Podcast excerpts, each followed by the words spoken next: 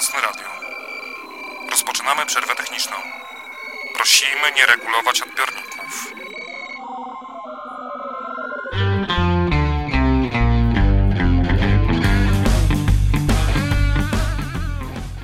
Witam Was bardzo gorąco. No nie, może dzisiaj Was dla odmiany chłodno przywitam, bo mamy zdecydowanie za ciepło przez całą półkulę północną, tudzież przez północny fragment płaskiej naszej ziemi przetacza się fala upałów. Mamy już 33 osoby ofiary upałów w samym Quebecu, także jest gorąco. Także ilekroć szkalujecie globalne ocieplenie, przypomnijcie sobie o, dniu, o dniach takich jak dzisiaj, a ja dla dziś, dzisiaj dla Was przygotowałem przerwę techniczną, ponieważ chcę sobie odrobinkę odpocząć od trupów, od sekt, od mordów i zobaczymy, gdzie to nas dalej doprowadzi. Audycja jest oczywiście w 100% interaktywna, um, także możecie dzwonić, Skype, Nocne Radio, a zanim przejdę do dzisiejszego tematu, um, kontynuując świecką tradycję, którą wcześniej, którą wcześniej już ruszyłem na sam początek, chciałbym się podzielić ciekawostką. W 2008 roku przez internet przetoczyła się fala takiego, nie wiem, takiej niepewności, jakiegoś takiego dziwnego, dziwnego spojrzenia na to, co się dzieje wokół nas, ponieważ Electronic Frontier Foundation do, wykonał badania, które udowodniły, że bardzo wiele modeli drukarek, które leżą u nas w domach, posiadają mechanizm, że każda z tych drukarek ma, rzuca unikalny wzór z ledwie widocznych kropeczek gdzieś w rogu kartki. Dzięki temu możemy, to znaczy my możemy, służby oczywiście, mogą namierzyć, kto wydrukował, może inaczej, jaka drukarka wydrukowała ten, e, ten konkretny wydruk. No i oczywiście później do nas dojść, szukając, kto taką drukarkę kupił i w ten sposób zamknąć nas do pierdla. E, natomiast, czekajcie, bo mi się tutaj coś skiepściło. Nie wiedzieć czemu czat mi wypadł, ale dajcie znać, czy wszystko dobrze słychać. Tak, słyszę, że dobrze słychać, przepraszam za ten drobny problem. Natomiast e, w tym roku mieliśmy okazję, parę, parę tygodni temu został opublikowany raport, który faktycznie przeanalizował bardzo dużą część rynku drukarek i gdzie faktycznie mogliśmy zobaczyć który, którzy producenci zostawiają te kropki, a którzy nie. Ale żeby było ciekawiej, żeby było ciekawiej, powstało narzędzie, które pozwala nam po pierwsze e, na podstawie skanu zidentyfikować, e, kto wydrukował, jaka drukarka wydrukowała ten, e, ten, ten fragment papieru, a po drugie i co najważniejsze, jest w stanie przygotować nasz dokument tak, żeby nawet jeżeli nasza drukarka jest skażona tym wrednym mechanizmem, to jesteśmy w stanie ją z, dalej zanonimizować. Co prawda, twórcy narzędzia, która się nazywa DOTS Extraction Decoding and Anonymization Toolkit, w skrócie DEDA, link do GitHuba wrzuciłem wam na czata, wrzucę również w opisie audycji, sugerują, żeby po przygotowaniu, e, bo po przygotowaniu czegoś takiego jednak sprawdzić mikroskopem jeszcze, jeszcze tę kartkę. Natomiast tak jak sam wielokrotnie Wam mówiłem, pamiętajcie, mm, pamiętajcie, żebyśmy nie dali się zwariować, no i zwyczajnie mm, mierzyli siły na zamiary. Jeżeli kupujemy uran, no to wtedy na pewne rzeczy należy zwracać e, uwagę, a jeżeli się bawimy w wysyłanie listów miłosnych, to już chyba tak troszkę nie do końca. Tym bardziej, że wiemy, że takiego narzędzia raczej nie posiada polska policja, ale jeżeli chcemy podpaść komuś wyżej, no to prawdopodobnie jakieś Interpole i międzynarodowe służby będą już mogły nas w ten sposób rozszyfrować. Także polecam, jeżeli chcecie ukryć swój tyłek, również w takiej formie, w formie czysto, w formie wydrukowania czegoś, to narzędzie, e, które powstało na bazie wspomnianej pracy naukowej pozwoli zanonimizować Wasz wydruk. A tymczasem powoli dzisiaj będę przechodził do, e, do dzisiejszego tematu, a dzisiaj temat jest luźniejszy. Oczywiście jest gorąco, więc jest, e, więc jest luźno. Jakiś czas temu opowiadałem Wam o konceptach futurystycznych. Zastanawialiśmy się, zastanawialiśmy się tam, jak będą wyglądały następne lata czy dziesięciolecia, jakie wielkie osiągnięcia techniczne nas czekają w najbliższych latach. A w ogóle cały ten pomysł na dzisiejszą audycję, bo chciałem z początku podejść raz jeszcze do futurologii na dzień dzisiejszy i tak się zastanowić e, z bardziej użytkowej perspektywy, bo na, na sam pomysł wpadłem w momencie, kiedy czyściłem sobie lodówkę parę dni temu i tak się zastanowiłem, myjąc te wszystkie te wszystkie półki, jak wiele energii jest tutaj marnotrawione i jak, jak głupio, że ja tutaj się muszę przejmować, żeby to położyć na takiej półeczce, to na takiej półeczce, zamiast, nie wiem, położyć gdzieś i niech to samo się zidentyfikuje i się posortuje i się zamknie w jakichś takich małych pojemniczkach i e, żeby to tak bardzo nie marnowało energii, żeby nie trzeba było ochładzać tak wielkiej i tak wielkiej przestrzeni tych wszystkich metrów sześciennych powietrza, które znajduje się e, w środku. No i druga rzecz, no to w związku, z, e, w związku z ustawą, która e, wymaga od nas dużo bardziej radykalnego podejścia do sortowania śmieci, to też pomyślałem sobie, że fajnie by było mieć taki inteligentny śmietnik, który sam rozpozna, e, sam rozpozna z jakim śmieciem ma do czynienia i go włoży do odpowiedniego worka czy do, do, odpowiedniego, do odpowiedniej kuwetki. No i oczywiście najlepiej jeszcze, żeby zgniótł, żeby odkręcił i zgniótł butelki plastikowe, bo nigdy mi się tego nie chce robić. Ale Ponieważ nie chciałem, nie chciałem poruszać tematu, który yy, de facto poruszyłem dopiero co. A cały czas jestem na świeżo z tym wszystkim, że lubię wchodzić ludziom z przeszłości w głowę. To zacząłem szukać, jak, wyglądała, jak, wyglądała, jak wyglądały wizje przyszłości, ale w XX wieku, w, pierwszym, w początkach XX wieku. I dzisiaj Wam o takich, o takich um, pomysłach, które miano wówczas opowiem. Mam ich bardzo dużo, także nie wiem, czy się wyrobię ze wszystkim. E, natomiast tak się zastanowimy, czy one się dzisiaj, czy one będą się dzisiaj, um, czy one się zrealizowały, czy się okazało, że to były kompletnie głupie e, pomysły. Parę takich kompletnie głupich, tak, udało, udało się też e, odkryć, ale wszystko po kolei. Najpierw będziemy troszkę sobie skakać po latach, bo nie przygotowałem tego chronologicznie, głównie dlatego, że ciężko, ciężko mm, spojrzeć na to co było współczesne dla danej, dla danej osoby. Oni mówili o przyszłości i zazwyczaj mówili o przyszłości, którą, której nie do końca byli w stanie określić w jakimś punkcie czasu, że to będzie za 20, 30 czy za 100 lat. Nie, tego niestety nie wiemy. Także dzisiaj będziemy sobie po chronologii e, skakać, natomiast jeżeli dobrze, jeżeli się nie mylę, to we wszystkich punktach powinienem mieć e, rok, w którym to się pojawiło. I na samym początku, moi drodzy, przeniesiemy się do 1928 e, roku, do wizji miasta przyszłości. Wizja miasta przyszłości polegała głównie, e, wizja, może jeszcze wrzucę Wam tutaj link, kopiuj adres obrazu, wrzucę Wam link na czata, żebyśmy byli, żebyśmy byli mniej więcej na tym samym E, szkic ten pokazuje właśnie nowoczesne miasto przyszłości, gdzie na takim poziomie zero nie ma ulic, są tylko i wyłącznie chodniki, jakieś parki.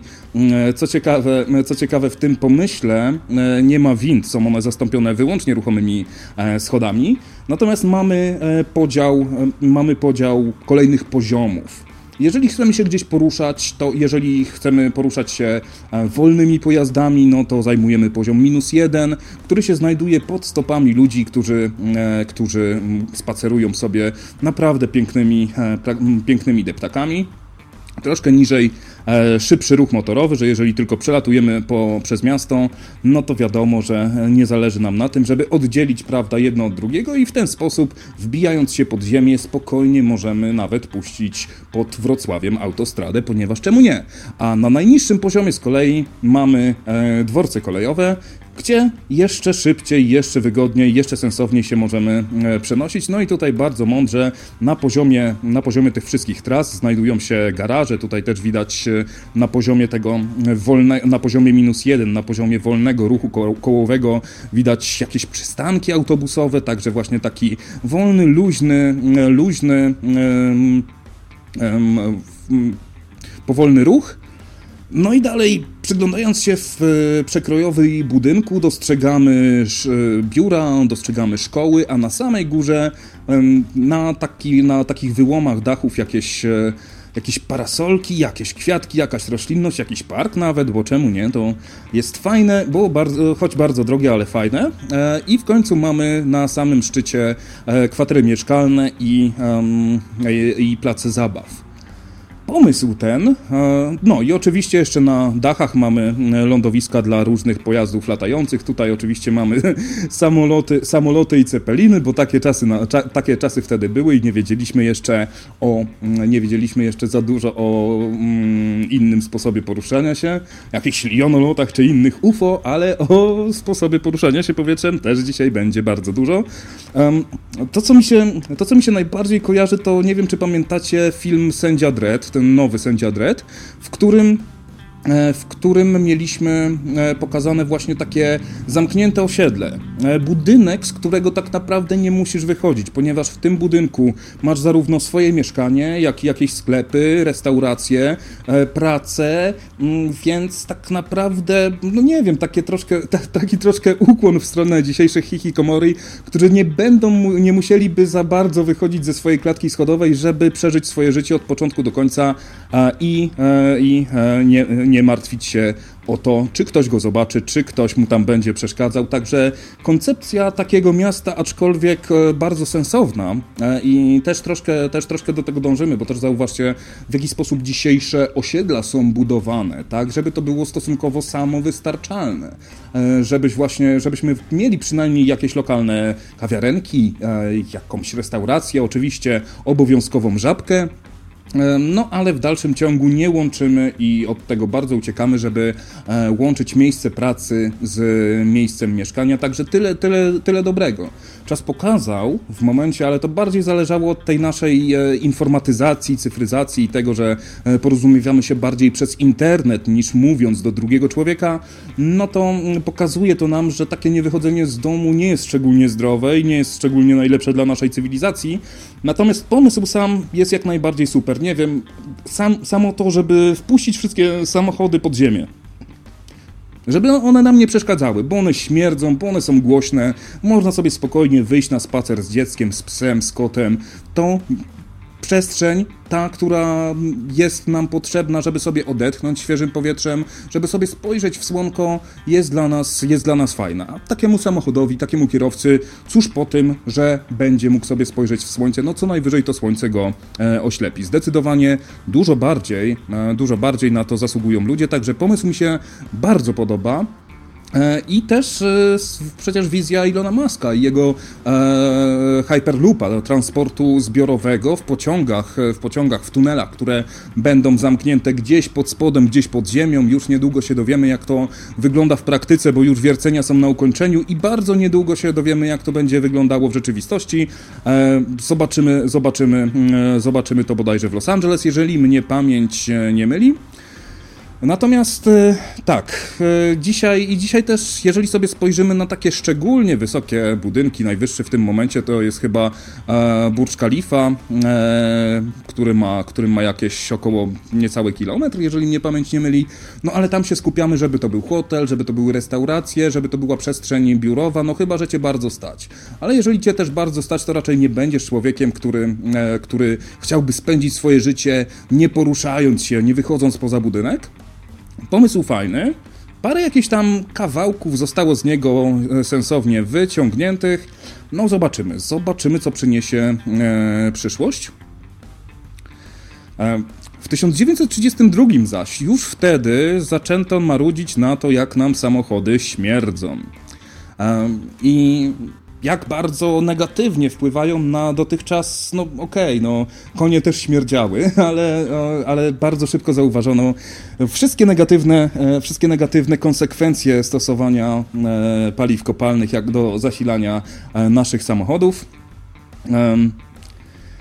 I w pomysł ten, e, pomysł ten nie polegał na tym, żeby zoptymalizować silniki, bo nie do końca sobie zdawaliśmy sprawę z tego, jak to zrobić. Jedynie e, na stworzeniu czegoś w rodzaju maski gazowej dla samochodu.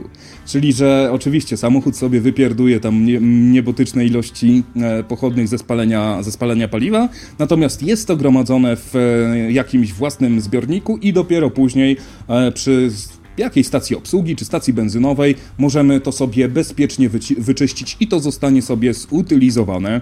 Pomysł całkiem sensowny. Nie wiem, czemu nie został wprowadzony. No, oczywiście, no wiadomo, że no, jest to gazy latające nam w powietrzu nie są aż takim zagrożeniem, którym moglibyśmy się przejmować, ponieważ one zabijają nas powoli, a my się przejmujemy tylko tym, co nas zabija szybko, więc jeżeli coś skróci nasze życie o 20 lat, no to będziemy, będziemy, to, będziemy to jak najbardziej popierać i nie widzieć w tym żadnego, e, żadnego e, problemu. W 1928 roku e,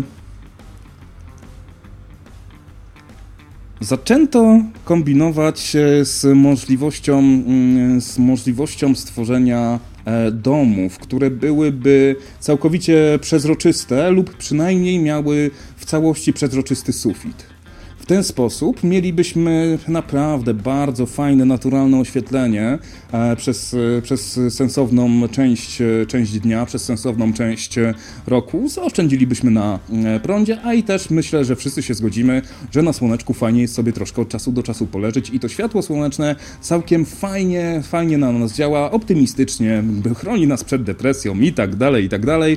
Um, Oprócz tego e, pomysł, który został zaprezentowany, jeżeli dobrze widzę na, e, jeżeli dobrze widzę na e, jakimś expo w Londynie, który był właśnie szacowany, że zostanie wykonany do roku 2000, 2000 Zakładał również, e, że ten dom będzie wyposażony, e, czy w zasadzie już całe osiedla budowane, budowane w ten sposób będą wyposażone w sztuczne oświetlenie, w sztuczne słoneczko, które będzie nam zapewniało i również w noc coś takiego. No ale koniec końców dzisiaj już wiemy, że coś takiego mogłoby się nam bardzo źle odbić na e, naszym biednym organizmie, ponieważ my potrzebujemy, potrzebujemy E, takiego słoneczka e, i potrzebujemy też nocy, żeby nam się, żeby nam się wełbie nie, po, nie poprzewracało i żebyśmy po prostu wiedzieli, kiedy iść spać. E, także pomysł Pomysł nie wiem, no nawet nie mogę go nazwać sensownym, no ale pojawił się i tak z dziennikarskiego obowiązku. Jak najbardziej warto o nim wspomnieć. Oprócz tego pamiętajmy też, że we współczesnym budownictwie bardzo idziemy w to, żeby sobie raczej zrobić 20 pięter niż parterowe domki, a nawet jeżeli sobie budujemy domek, to też tam robimy pięterko, żeby mieć jakiś stryszek na, żeby mieć jakiś stryszek na e, wrzucenie e, śmieci i dzieci, które nie chciały pójść na studia, e, żeby tam sobie żarły i żyły, czy coś takiego, więc więc takie parterowe domki e, bardziej można traktować jako e, jako ciekawostkę, ale skoro przy dachach jesteśmy, to również z tego, e, z tego Expo w Londynie, nie wiem czy to jest Expo, bo tutaj moje tłumaczenie nie jest wystarczająco doskonałe, jezioro na dachu.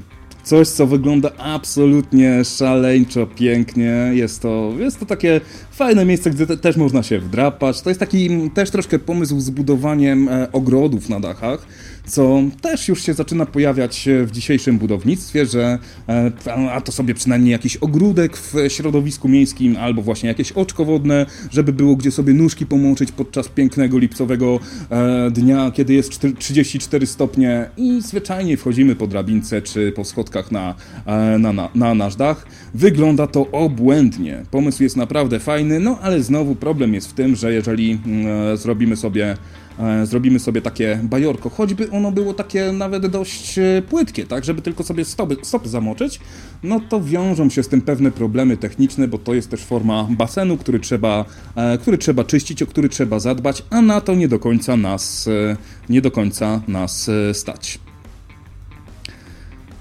Tymczasem przechodzimy, e, przechodzimy do e, 1929 roku i to będzie jeden z najciekawszych e, punktów, który się dzisiaj pojawi. Może nie tyle najciekawszy, co taki, który na pewno zapadnie Wam w pamięć.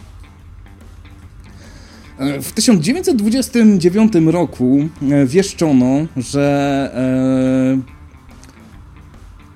odzież i wszelkiego rodzaju tkaniny będą robione z azbestu dlatego, że azbest się bardzo słabo e, zużywa, dlatego, że jest bardzo taki fajny w dotyku um, i e, ponieważ i bardzo łatwo się go czyści. Dlatego też, dlatego też on później był stosowany tam, gdzie był e, stosowany, natomiast e, Wówczas, w 1929 roku, nie wiedzieliśmy o e, jego długotrwałych, e, o jego długotrwałych konsekwencjach, ze względu na to, że azbest działa w ten sposób, że jeżeli, że jeżeli się kruszy, to e, w formie takich maleńkich haczyków dostaje się do naszych płuc i w straszny sposób je tam, je tam uszkadza.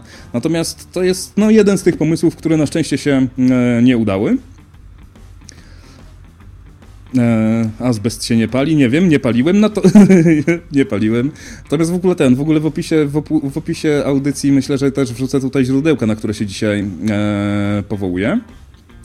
Um, tymczasem, będąc, jeszcze wrócimy do 1928 roku, gdzie e, e, pojawiły się pierwsze pomysły na zaprojektowanie mebli, które będą oszczędzały miejsce zawijane łóżka, składane stoły, kanapy, które mogą pełnić, pełnić mnóstwo funkcji, e, stoliki, które można rozłożyć na, na e, przeróżne rzeczy, otwierane, otwierane szafy.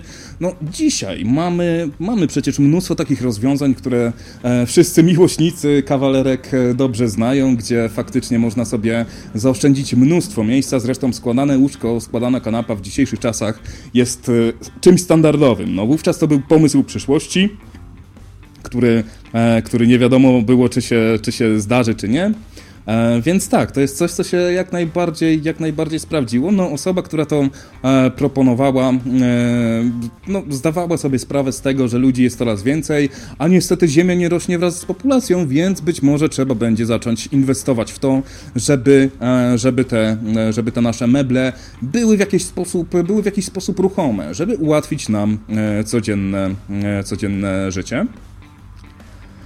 I zostając w 1928 e, roku, e, Roger W. Babson, e, statystyk, który stwierdził wówczas, że w przyszłości butelka mleka będzie prawdopodobnie tylko reliktem w muzeum razem, razem z, z szuflą na węgiel i um, aszkan. Jak to? No, no, to, to takie to, to takie na popiół, no. nie, nie pamiętam polskiej nazwy, przepraszam.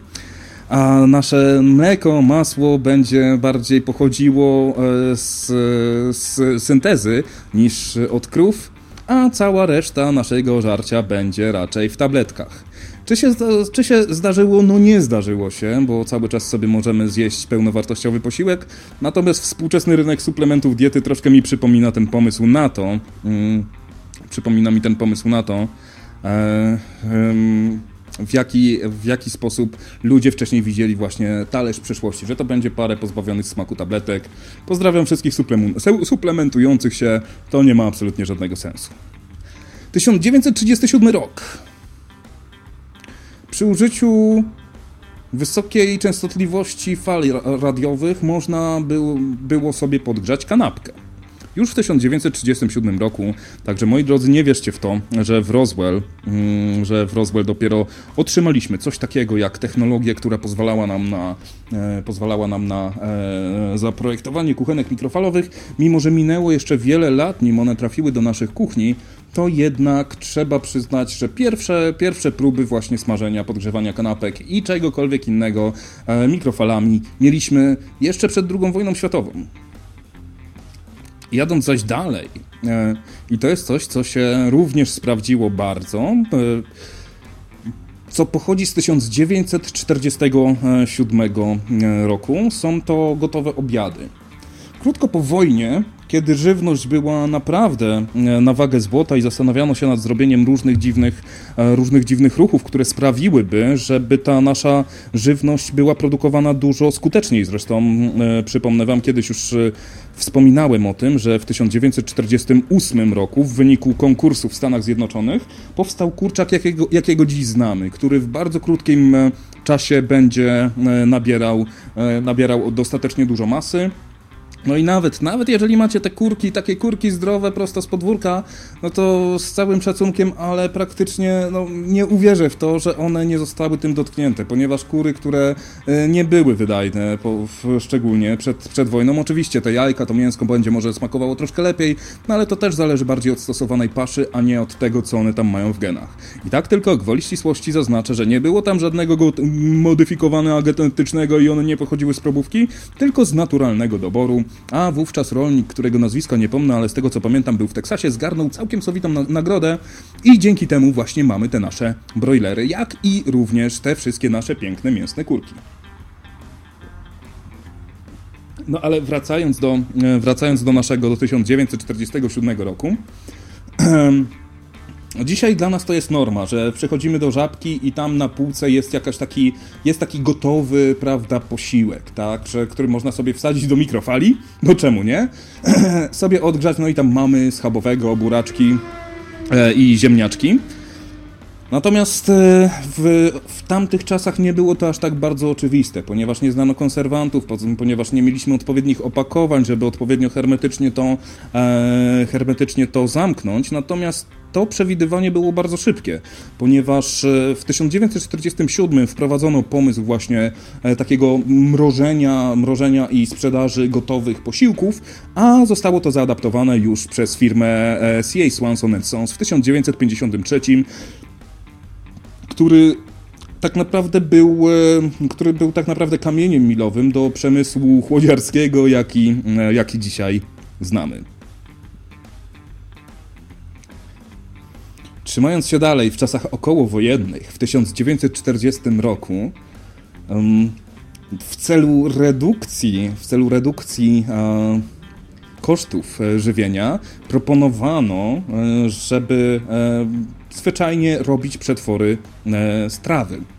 Trawa, która, która odpowiednio doprawiona może być, e, może być naprawdę całkiem, całkiem smaczna, a przy tym zawiera mnóstwo fajnych składników, które potrzebujemy, a nie, nie musimy iść do sklepu, tylko idziemy sobie na łąkę i możemy ją, ją sobie narwać. Zostało to oczywiście współcześnie zaadaptowane przez paru szarlatanów, którzy twierdzą, że, e, że dzięki tej trawie odrastają uszy czy coś takiego, ale może nie będę tutaj bardziej się znęcał nad, e, nad e, biednym ptactwem. Natomiast tak, natomiast propozycja właśnie zakładała, że jeżeli jedzą to króliki, to dlaczego my nie, nie mielibyśmy tego jeść? I troszkę się dziwię, że to nie zostało w żaden sposób upowszechnione. Bo jeżeli byśmy sobie mogli faktycznie zredukować to do zera, tak? To, to, to jest koszt prądu, żeby zblendować, żeby sobie zmiksować e, tę trawę plus jakiś tam przypraw. Nie wiem, czy ta trawa jest aż tak bardzo niedobra, czy po prostu się ludzie wstydzą jeść trawę. No ale chyba lepiej jeść trawę niż przymierać głodem, czy, czy coś takiego. Nie wiem, zobaczymy. um, no właśnie, jadąc dalej, 1940. Automatyczny sklep. Coś na zasadzie, e, coś na zasadzie, mm, jakby to powiedzieć, no przychodzimy, przychodzimy do sklepu i przy użyciu długich taśmociągów wybieramy sobie tak troszkę jak z takich, e, z takich automatów z napojami, które widujemy czasami e, na dworcach, tylko że ten automat no to jest wielkości takiej średniej, średniej lodówki, Natomiast to miałby być cały sklep. I tak sobie przechodzimy, bierzemy, bierzemy, wrzucamy monetę, bierzemy i tak dalej. No, co prawda to się nie udało, ale zostało to już zautomatyzowane. Sklepy zostały już całkiem nieźle zautomatyzowane w tym momencie w postaci e, marketów z automatycznymi e, kasami. No tutaj trudno się dziwić, żebyśmy aż tak bardzo się uwsteczniali, ale pomysł ten faktycznie był takim pradziadkiem tych wszystkich automatów, automatów z kanapkami, czy czymś takim. No właśnie, i słuchajcie, jak teraz, teraz jest e, w ogóle taki hype na internet rzeczy, na Internet of Things i na inteligentne domy. Mamy te głośniki typu tam Alexa, czy asystentów typu Siri, Cortana. Um, i w sposób inteligentny, bezprzewodowy, przy użyciu prądu kontrolujemy sobie nasz, kontrolujemy sobie nasz dom. Możemy sobie zdalnie e, włączyć kawę, możemy sobie zdalnie zrobić, e, włączyć pranie, e, czy coś takiego. Kiedy pierwszy raz to zostało całkiem sensownie opisane? No otóż w 1939 roku. Gdzie właśnie w e, takim inteligentnym domu były stosowane, e, z tego co widzę, e, podgrzewacz do wody, zlew, mikser, światło, szafki, czyli też mogliśmy sobie sterować samodzielnie szafkami, automatyczna zmywarka, żelazko, suszarka, no i przenośny, przenośny stół, który też miał pomagać, pomagać tym wszystkim zautomatyzowanym urządzeniom. E, e, pracować na, na to, żebyśmy zwyczajnie nie musieli się przejmować pewnymi rzeczami, żebym, tak jak sam tuż przed audycją, nie musiał sam rozwieszać prania, tylko żeby jakaś maszyna za mnie, za mnie to zrobiła. Um, I e, co zabawne, to zostało, zostało rozbudowane, bo e, tutaj w tym punkcie musimy się zastanowić, w jaki sposób, e, w jaki sposób maszyna miałaby identyfikować e, to co, to, co widzi, ponieważ to nie były czasy, w których ktokolwiek myślał już jeszcze o sztucznej inteligencji, ale już pewne przymiarki do kodów kreskowych jak najbardziej istniały. E, więc, jeżeli, więc taka maszyna mogłaby przykładowo odczytać kod kreskowy na naszych spodniach i na, na tej podstawie sobie określić, w jakiej temperaturze należałoby, należałoby je e, wyprać i e, w ten sposób dalej to pociągnąć. To jest pomysł, który pochodzi z 1939 roku, natomiast w 1989 na rynku japońskim pojawiła się, pojawiła się kuchenka mikrofalowa, która odczytywała kod kreskowy z dania, którego do, do niej wkładaliśmy i jeżeli miała je w bazie to automatycznie ustawiała parametry. Witamy na antenie Jacka. Halo? Halo? Coś się Jackowi popsuło, jeszcze tylko sobie tutaj u siebie jednym uchem sprawdzę, czy wszystko u mnie jest ok, ale sprawdzałem przed audycją. Tak, u mnie jest ok, także u Jacka się popsuło. Widocznie nie ma, widocznie nie ma inteligentnego domu z 1939, z 1939 e, roku. No ale jadąc, jadąc dalej, z dość takimi, można powiedzieć, oczywistymi rzeczami. Pamiętacie e, takie stare telefony e, stacjonarne, oczywiście z taką tarczowe, tak, z tarczą. Później, przez, e, później zostały wyparte przez telefony z przyciskami. To bardziej miało na, na e, celu to, te telefony z przyciskami nie pojawiły się u nas wystarczająco prędko, ponieważ centrale, które e, mieliśmy na naszych miastach i wsiach, to zwyczajnie by, były po niemieckie Straugery zazwyczaj z 1944-5 roku i one funkcjonowały w naszych centralach telekomunikacji polskiej do połowy lat 90. Natomiast e, pozbycie się, pozbycie się tej tarczy i zastąpienie jej przyciskami już było właśnie jako futurystyczny pomysł prezentowany w 1942 roku i musiało przeczekać 21 lat, aż ktoś to faktycznie, e, aż ktoś to faktycznie wprowadził. Także czasami najprostsze pomysły nie są wcale takie najprostsze. Cofnijmy się jeszcze troszkę w czasie gdzie e, poczta miała jakiekolwiek e, znaczenie. Dzisiaj się to troszkę zmieniło. Dzisiaj mamy paczkomaty, których chyba nie wiem, czy ktoś przewidział, ale które są naprawdę jednym z największych odkryć technologii od czasów wynalezienia druku przez Gutenberga. Natomiast w 1921 roku e, wpadnięto na pomysł, by dostarczać pocztę samolotem przy użyciu, przy użyciu spadochronów. W ten sposób taki listonosz mógłby zrobić, e, mógłby zrobić małe bombardowanie, szczególnie e, to było istotne w przypadku dostarczania poczty do oddalonych miejscowości, gdzie e, dość dużym kosztem byłoby faktycznie wysyłanie, wysyłanie kogo popadnie. I zwyczajnie wiązało się, to, wiązało się to z dużymi problemami. Pomysł fajny, bo taki samolot mógłby sobie obskoczyć kilkadziesiąt wiosek, zrobić 600 km i wrócić jeszcze e, przed e, popołudniową herbatką, a tymczasem próba druga. Czy teraz mnie słychać? Cichutko, ale tutaj cię podgłośnie. Cichutko mówisz? Nie, podgłośnie cię na tym, na mikserze. Jakaś, jakaś magia. Um, no pra, powiem ci, że prawie wołoszański, nie? Taki wołoszański 19. E, tylko brakuje, żebyś e, e, stwierdził, że a tutaj z tyłu widzimy bunkier z któregoś tam roku i tak dalej, i tak dalej. Natomiast jeszcze ciekawszym w kontekście przeszłości i przyszłości Czy wyraźnie mnie słychać tak, te, tak, teraz jest dużo, dużo lepiej. Zgłośniłeś się jakoś w trakcie, kiedy się bawiłem mikserem, także mam nadzieję, że słuchaczom nie dałem za bardzo po uszach. E, jeszcze, ciek jeszcze, ciekawszym, jeszcze ciekawszym zagadnieniem jest, e, jest w kontekście przeszłości i przyszłości to, czy, e, jak to się mówi, technologia wygenerowała pewne potrzeby, czy te, te potrzeby i tak istniały, tak? No bo na przykład no możemy sobie wyobrazić sytuację, w której komputery nigdy nie zaistniały, tak? Nigdy się nie pojawiły. I teraz pytanie, czy na przykład rozmowa konferencyjna w wiele osób to jest po prostu taka potrzeba, która i tak by została w jakiś sposób zrealizowana, czy robimy to dlatego, ponieważ umożliwiła to, ponieważ umożliwiła to technologia. I wychodzą nam różne śmieszne rzeczy, tak? Na przykład taki bankomat, który jest takim ludzkim bankomatem, tak? W sensie, no po prostu nie mamy takiego bankomatu, jaki jest dzisiaj, tylko mamy człowieka, który zastępuje bankomat, tak? No takiego żebrotroniksa w No to, to, to, się, to, to się nazywa kasjer, tak?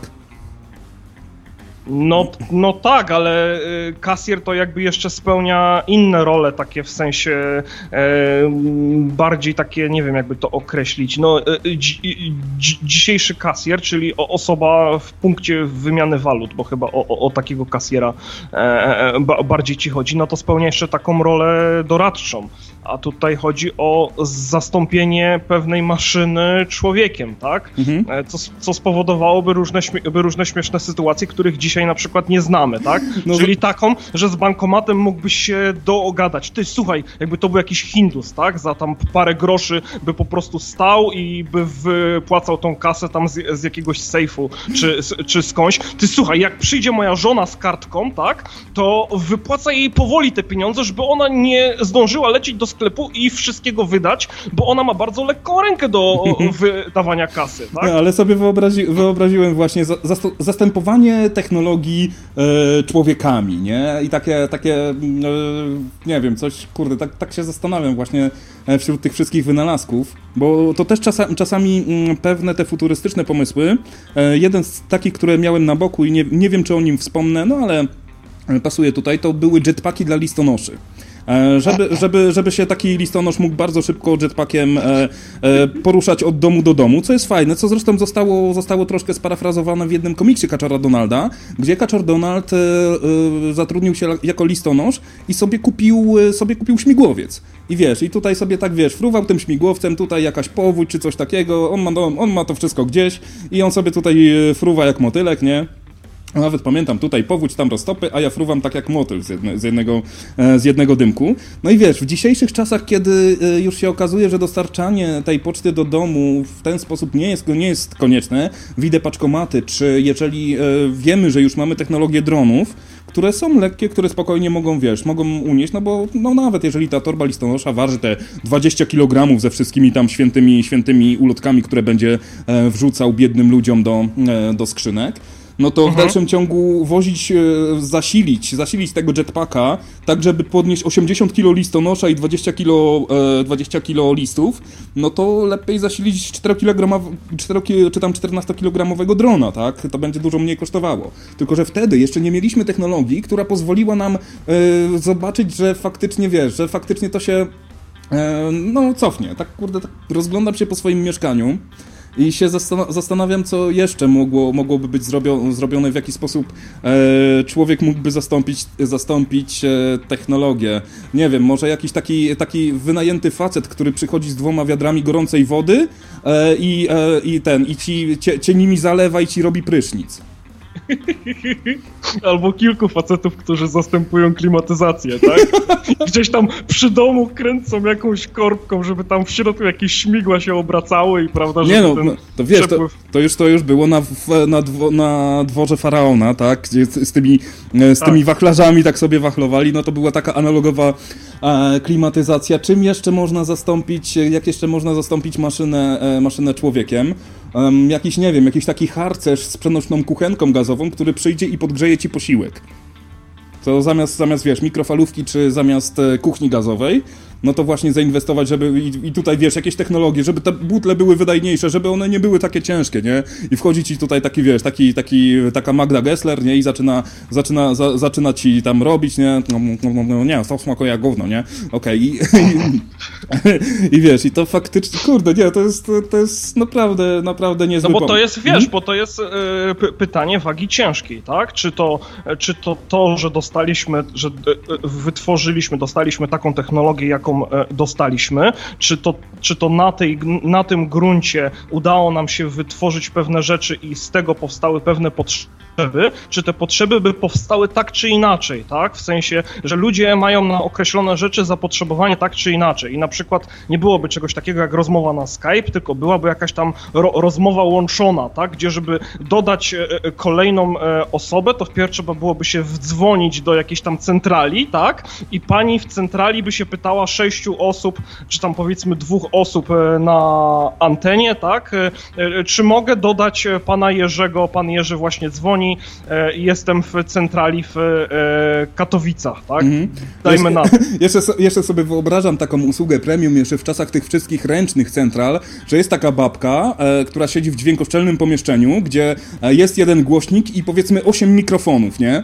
I, I, w ten sposób się wszyscy, wszyscy, tam, e, wszyscy tam porozumiewają, a ona tam siedzi z mikserem, żeby tam, żeby tam nic, nie, nic nie przebijało. Natomiast e, technologia, która jest budowana na, na podstawie technologii, e, ona w dalszym ciągu e, spełnia nasze prymitywne potrzeby, które mieliśmy jeszcze, kiedy technologii nie było. Przykładowo rozmowa konferencyjna, w ogóle rozmowa telefoniczna jest sposobem na to, żebyśmy sobie mogli porozmawiać nie siedząc w tym samym pokoju, czy nie siedząc w zasięgu naszego, naszego głosu. I naturalnym jest, że my tam mogliśmy sobie 20 tysięcy lat temu usiąść przy ognisku w 10 i zrobić, zrobić takiego nocnego, nocnego marka, nie? Zajadając się e, kośćmi tygrysa szablozębnego, przykładowo, nie?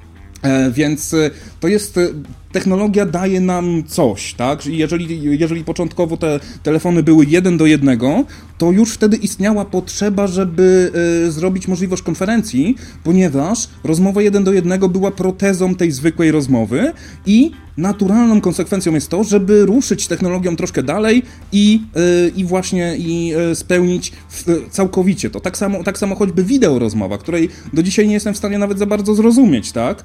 Um, żeby pokazać swoją mordę i żebym mógł zobaczyć, jak, jak, mielesz, jak mielesz ozorem. No ale taka technologia jest możliwa, żeby właśnie jeszcze bardziej upodobnić to do, twojego, do spełnienia twojej e, prymitywnej potrzeby w postaci rozmowy twarzą w twarz z drugim człowiekiem. Ja tak tylko dodam na sam koniec, że no, w takich okolicznościach, bo bardzo często słyszy się nie tylko ze środowiska grafików, ale ogólnie gdzieś tam ze środowiska designerów, tak, e, że te wszystkie pakiety typu Adobe Photoshop czy Corel, że to jest niesamowicie drogie, tak? No wyobraźcie sobie taki pakiet e, e, graficzny o podobnym stopniu zaawansowania, tylko że bez wykorzystania komputerów, tak? Kiedy jest ileś tam osób, tak? Jakaś osoba tam nakłada warstwy, jest gość, który po prostu łyka po prostu farbę i robi paintbrusha, tak? Jedzie po prostu po jakimś kartonie i tak? No to, to, to, by było cholernie, to by było cholernie kosztowne. Ile by kosztował abonament za takiego alternatywnego Photoshopa, tak? No straszliwe pieniądze. Ci ludzie musieliby po prostu poświęcić swój czas, żeby jakiś po prostu błęk, błękitny ptak mógł wyeksplorować coś, co ma w głowie. I to tyle ode mnie. Dziękuję Ci bardzo. Cześć. Dzięki wielkie, do usłyszenia. Cześć. Trzymaj się. Audycja oczywiście interaktywna. Możecie dzwonić Skype, Nocne Radio. Kurna, dlaczego nazywacie technikę e, technologią? No faktycznie, muszę się troszkę, troszkę tutaj e, po, pogryźć tu, tu, tu, tu i tam. A my dzisiaj, no właśnie, to o czym dzisiaj mówię, ma w ogóle, w ogóle znalazło swoją nazwę i nazywa się retrofuturyzm. E, bardzo ładna nazwa swoją drogą etymologicznie, e, bardzo mi się podoba. E, właśnie przyglądania się, przyglądania się tego, przyglądania się temu, jak kiedyś myślano o tym, co będzie, co będzie dzisiaj. Zresztą też jakoś w zeszłym, w zeszłym tygodniu czy w tym tygodniu była data, kurde, która kiedyś, kiedyś się pojawiała w Battlestar Galactica, ale nie pamiętam tego dokładnie, bo mi to tylko mignęło, także, e, także e, nie będę tego, e, nie będę w to brnął dalej. Natomiast e, wracając do naszej, e, do naszej retrofuturologii, jak to ładnie brzmi. Oj, oj, uhu, mam piękny tytuł na audycję. Um, e, przewidywanie z 1939 roku, e, ra, e, kontrolowane przez radio e, farmy przyszłości której e, nie będziemy musieli jeździć ciągnikami, nie będziemy musieli orać tego i tak dalej, tylko po prostu wypuścimy sobie jedną maszynę, drugą, trzecią. No i coś takiego jak najbardziej się stało i coś takiego już jest dostępne nawet w Polsce, gdzie są zwyczajnie, tam to co prawda nie jest tylko i wyłącznie radio, bo to jest dużo bardziej złożone, e, to korzysta z GPS-u plus dodatkowych anten, które pozwalają na e, dużo większe dużo, większe, dużo większą dokładność. No, ta, o taką dokładność musimy się e, bardzo postarać, no i też systemy sztucznej inteligencji muszą e, sobie radzić z różnymi problemami, no bo w sytuacji, kiedy sobie jedziemy takim wozem i nagle, czy jakimś tam kombajnem auto, automatycznym, no i widzimy, że jest jakiś kamień, no to dobrze by było, żeby jednak maszyna zauważyła ten kamień i go tak sama z siebie podniosła. Mówimy tutaj o roku 1939, gdzie o sztucznej inteligencji nikt nawet jeszcze nie marzył, nie było nawet w planach.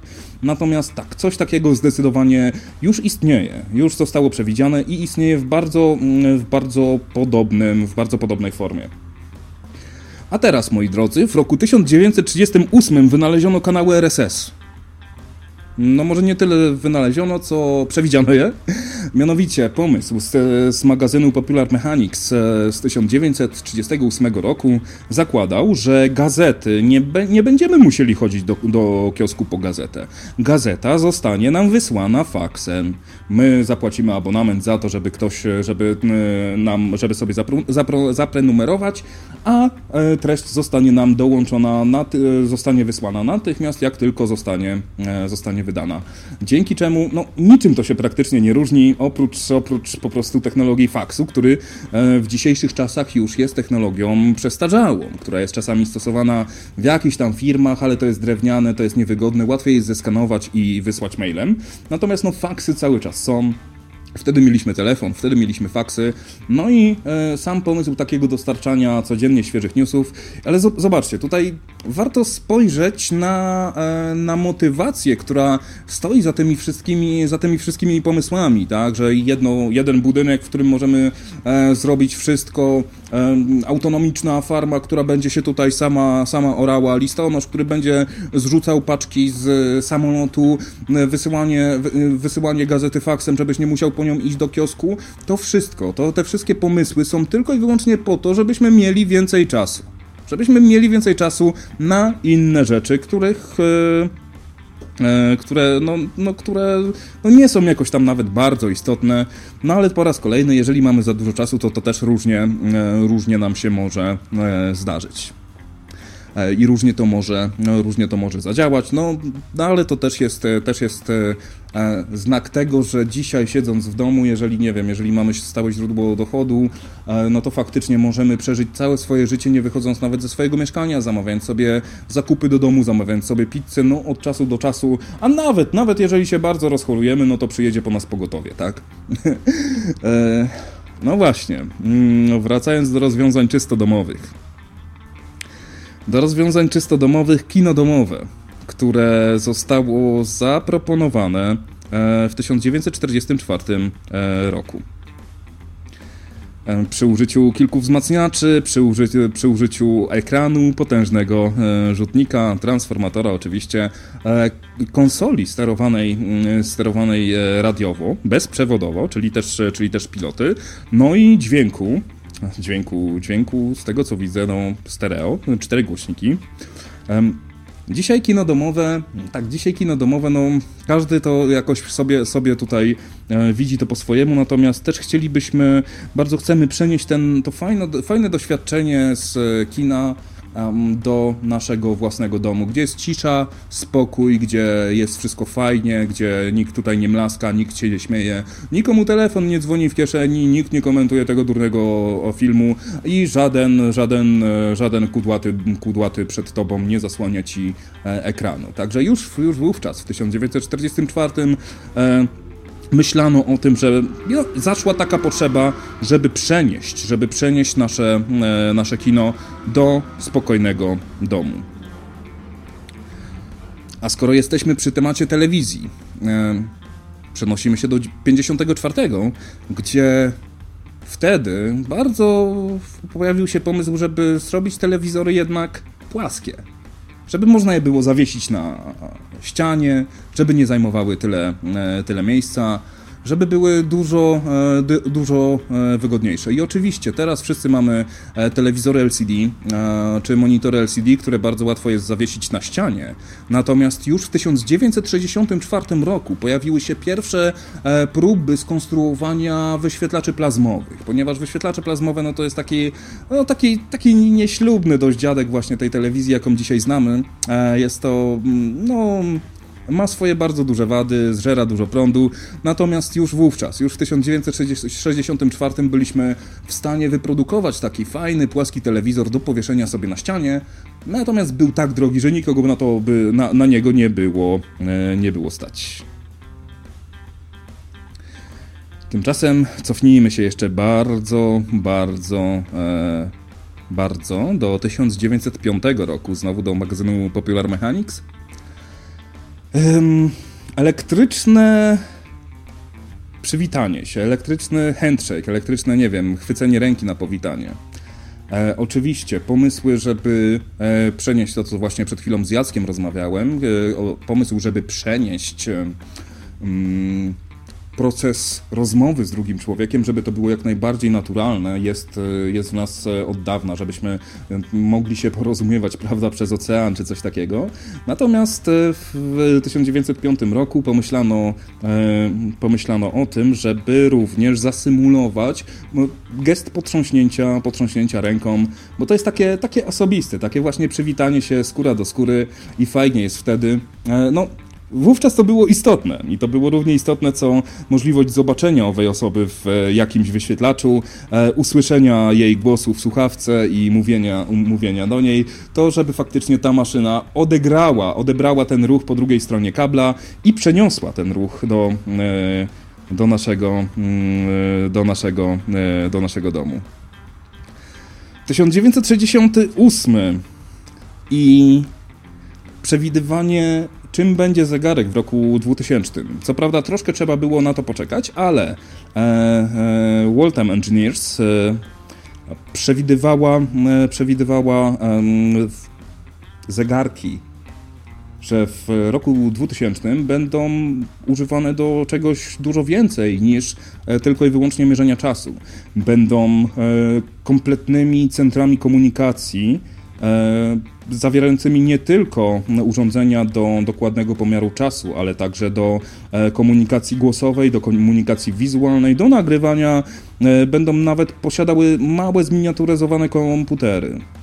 No, no, kurde, no i tutaj trzeba im było przyznać rację. Dzisiaj rynek smartwatchy jest bardzo rozbudowany, nawet smartwatch może, no, jeżeli się zmęczymy, jeżeli się zmęczymy, no to e, e, jeszcze raz. Bardzo, bardzo to przewidywanie się e, udało. Współczesny rynek smartwatchy jest bardzo roz, rozbudowany i jeżeli będzie nam bardzo zależało, to możemy nawet smartwatchem zastąpić telefon komórkowy, bo istnieją chińskie rozwiązania, które, do których wkładasz kartę SIM i zawierają, mają mniej więcej takie możliwości, co telefon z Androidem jakiś taki stos, dosłownie dolnej półki. Oczywiście bateria jest bardzo słaba, trzeba to ładować co 15 minut, no zależy. No ja sam, ja sam mam e, smartbanda, e, Xiaomi Mi Band 2 który ma tę piękną cechę, że muszę go ładować co parę tygodni. Wyświetla, wyświetla datę, robi e, powiadomienia, subtelne powiadomienia, subtelną wibrację. Mów, uwielbiam to już. Nie wiem, kiedy ostatni raz miałem, korzystałem z powiadomień zwykłych na telefonie komórkowym, także polecam. No i przede wszystkim główna wada tego, co się, główna wada tego, co się w tym momencie e, dzieje na rynku smartwatchy, to jest to, to, to jest życie baterii. I dopóki nie ogarniemy jakiejś sensownej, sensowniejszej technologii, która będzie pozwalała na to, żeby ten smartwatch trzymał te chociażby 3 dni. Bo w tej chwili, ok, Apple Watch jest naprawdę spoko. E, natomiast, e, natomiast wiecie, natomiast jeżeli, mm, e, jeżeli taka technologia się pojawi, my jej w tym momencie nie mamy, to jest w porządku. Natomiast Apple Watch, którego się jakoś tam bardziej używa, a nie tylko ci wisi na ramieniu, to nawet 24 godzin nie wytrzyma, więc no z czym do ludzi? Z czym do ludzi nawet sobie nie możesz na weekend bez ładowarki wyjechać, więc nie ma to żadnego za bardzo e, sensu. 66, 1966. Diagnostyka komputerowa, gdzie Przewidywano to już tutaj troszkę dostrzegano mm, pewne uczłowieczenie, bardziej. To oczywiście było science fiction, ale pewne uczłowieczenie e, komputerów, z których korzystamy na co dzień, e, które miały być według, e, według przewidywań stanowić nie tylko asystę, nie, to miały być nie tylko, nie wiem, maszyny do, maszyny asystujące systemom przy drukowaniu elektrokardiogramu czy czegoś takiego, ale żeby były w stanie samodzielnie zdiagnozować pacjenta, powiedzieć co mu jest e, i ewentualnie nawet e, zapisać pewne zalecenia. I tutaj możemy się śmiać, że maszyna nie zastąpi e, człowieka, no ale to już wielu, wielu ludzi tak mówiło, a potem, potem stało w kolejce do pośredniaka. W dzisiejszych czasach między innymi w naj, z takich najnowszych osiągnięć e, na podstawie zwykłego, zwykłych e, fotografii, zwykłego opatrzenia, popatrzenia sobie na pacjenta, okazuje się, że sztuczna inteligencja ma nieporównywalnie większą skuteczność w wykrywaniu na ludzkiej skórze zmian nowotworowych. Jest to, jest to przede wszystkim jest to cholernie tanie, bo nie potrzebujesz do tego um, tomografu, czy jakiegoś tam, jakiejś armatki protonowej, czy czegoś takiego, tylko i wyłącznie całkiem sensowny aparat, który przeskanuje, który się przejrzy temu i zwykły komputer z Windowsem czy z czymś innym, na którym postawisz, to, postawisz oprogramowanie do tego. Oczywiście troszkę upraszczam, troszkę upraszczam, nie bicie mnie za to, natomiast e, jest to, jest to coś naprawdę fajnego, nowego, coś, co ludzkie oko nie będzie w stanie z taką samą estymą oszacować w każdego najdrobniejszego piksela, które widzi, e, e, które, e, które widzi. No i tutaj też Mickiewicz na czacie zaznacza, zaznacza, że sztuczna inteligencja też bardzo, też dobrze wykrywa anomalie w rytmie, w rytmie bicia serca, między innymi między innymi e, są aparaty do mierzenia ciśnienia, które oprócz, oprócz mierzenia ciśnienia e, są w stanie wykryć migotanie przedsionków, co może być co może się zakończyć jakimś tam bardziej gwałtownym, gwałtownym incydentem związanym, związanym z chorobami serca. I to nie są urządzenia drogie, jak taki zwykły, zwykły najgorszy aparat kosztuje 50 zł, no to e, mówimy tutaj o systemach, które kosztują 200-300 zł. A nawet, i nawet idąc dalej, e, możemy sobie kupić za 500 e, euro e, takiego holtera, którego sobie będziemy nosili przez 24 na 7. To jest w formie obręczy, którą zakłada się na pierś, która będzie monitorowała nasze, e, nasze serce. Co więcej, możemy zaprogramować to urządzenie tak, że w sytuacji, jeżeli wykryje coś e, dziwnego, coś niepokojącego, to wtedy najpierw wyświetli nam powiadomienie na telefonie komórkowym, a jeżeli my nie zareagujemy na to powiadomienie, to ona używając naszego telefonu komórkowego zadzwoni do wskazanego numeru i powie, że, co, że coś się stało, że jesteśmy w tym miejscu, że nie ma z nami kontaktu i trzeba tutaj bardzo szybko coś z tym zrobić, czy wezwać pogotowie, czy coś, dając kompletny obraz. Oczywiście zaraz potem, zaraz potem, e, zaraz gdy tylko przyjedzie pogotowie i oni mogą się podłączyć do tego urządzenia i sczytać sobie, jak wyglądało nasze, rytm naszego serca przez ostatnie 24 godziny. Więc jeżeli ktoś ma problemy z serduchem, naprawdę polecam 500 euro. Jest to bardzo niewielka cena za poczucie, e, za poczucie bezpieczeństwa. Tymczasem e, 1937 e, rok. Wierzono wówczas, że ciężka woda, czyli, e, e czyli woda zawierająca, zawierająca e, ciężki, ciężki wodór, będzie czymś na, e, czymś na zasadzie fontanny młodości. Nie jestem do końca pewien. Nie jestem do końca pewien, co też przyświecało osobie, która e, poczyniła takie, um, taką wizję, e, żeby potraktować coś, co bardziej, co bardziej się przydaje, nie wiem, w, do, do, do, do, do e, inżynierii i to no, lichych rzeczy, żeby pomyśleć, że to będzie dobrze wpływało na organizm, no ale no cóż, taki, e, taki e, pomysł oczywiście był. E, no niestety od razu was tutaj chcę uprzedzić, jeżeli wam, jakaś, jeżeli wam jakiś kruk albo wróbel będzie próbował sprzedać ciężką wodę, nie, umrzecie od tego. Umrzecie od tego i to nie będzie fajna śmierć. 51 rok. A tutaj aż wam wrzucę, bo obrazek jest przegenialny, przegenialny, o kurde. Kopiuję adres obrazu.